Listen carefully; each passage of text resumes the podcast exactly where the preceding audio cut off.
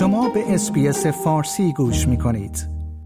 سفیر روسیه می‌گوید که پس از حمایت دولت استرالیا از اوکراین روابط این دو کشور به پایین ترین سطح خود در دهه های گذشته رسیده است. این در حالی است که پنی وانگ وزیر امور خارجه استرالیا به زودی با سرگئی لاوروف همکار روسیه خود رو در رو خواهد شد. این اولین باری است که پس از هجوم روسیه به اوکراین این اتفاق رخ می‌دهد. سناتور وانگ این هفته در جلسه وزرای امور خارجه گروه 20 شرکت می کند. انتظار می رود که این صحبت ها تحت شعاع جنگ اوکراین و حضور آقای لاوروف قرار بگیرد. گروه 20 شامل کشورهای غربی که مسکو را به جنایت جنگی متهم کردند و همچنین کشورهایی مثل چین، اندونزی، هند و آفریقای جنوبی است که از این مسیر پیروی نکردند. الکسی پاولوفسکی سفیر روسیه در استرالیا در این رابطه گفت تصمیم دولت استرالیا مبنی بر اعمال تحریم علیه روسیه و مردم روسیه و ارائه کمک های نظامی کشنده و غیر کشنده به اوکراین خیلی غم بود. او در روز پنجشنبه به رادیو ABC گفت امیدوار بودم بتوانم درباره روابط روسیه و استرالیا حرف مثبتی بزنم اما رابطه این دو کشور به پایین ترین سطحش در دهه های گذشته رسیده است. طرف استرالیایی هر همکاری که داشتیم را از بین برد بدون اینکه به منافع استرالیا فکر کند. نخست وزیر آنتونی آلبانیزی اوایل این هفته از کیف پایتخت اوکراین بازدید کرد تا با این کشور جنگ زده اعلام همبستگی کند. در میان کشورهایی که عضو ناتو نیستند استرالیا بزرگترین حامی نبرد اوکراین برای بیرون راندن ارتش متجاوز روسیه است. تا کنون استرالیا در مجموع 390 میلیون دلار کمک نظامی و بشر دوستانه به اوکراین ارائه کرده است و همچنین 843 فرد و 62 نهاد روسی را تحریم کرده است. دیمیتری مدودف رئیس جمهور سابق روسیه به ایالات متحده گفته است که تلاش های غرب برای مجازات قدرت هسته مانند روسیه به خاطر حمله به اوکراین امکان به خطر انداختن بشریت را در پی دارد. تهاجم روسیه به اوکراین باعث ایجاد جدیترین بحران در روابط روسیه و غرب از زمان بحران موشکی کوبا در سال 1962 شده است.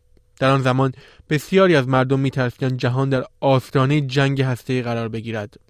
آقای مدودف ایالات متحده را امپراتوری خواند که در سراسر جهان خون ریخته است. او در این رابطه به قطر بومیان آمریکایی حملات هسته‌ای ایالات متحده به ژاپن و جنگ‌های متعدد صورت گرفته از ویتنام تا افغانستان اشاره کرد.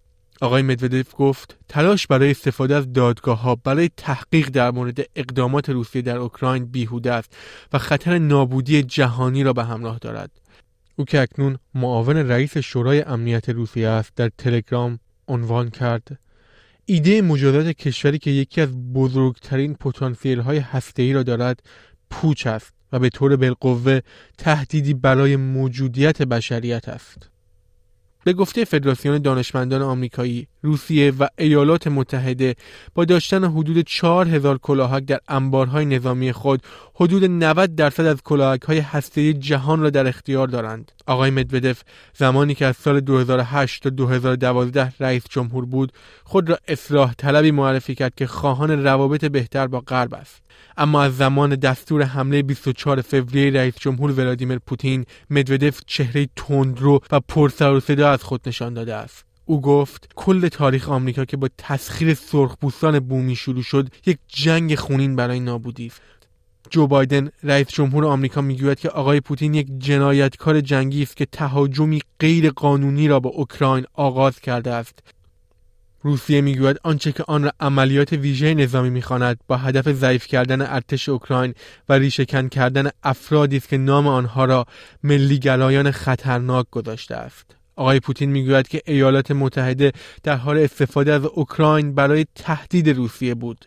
آقای مدودف گفت که ایالات متحده از زمان جنگ جهانی دوم میلیون ها نفر را در سراسر جهان کشته است آیا می خواهید به مطالب بیشتری مانند این گزارش گوش کنید؟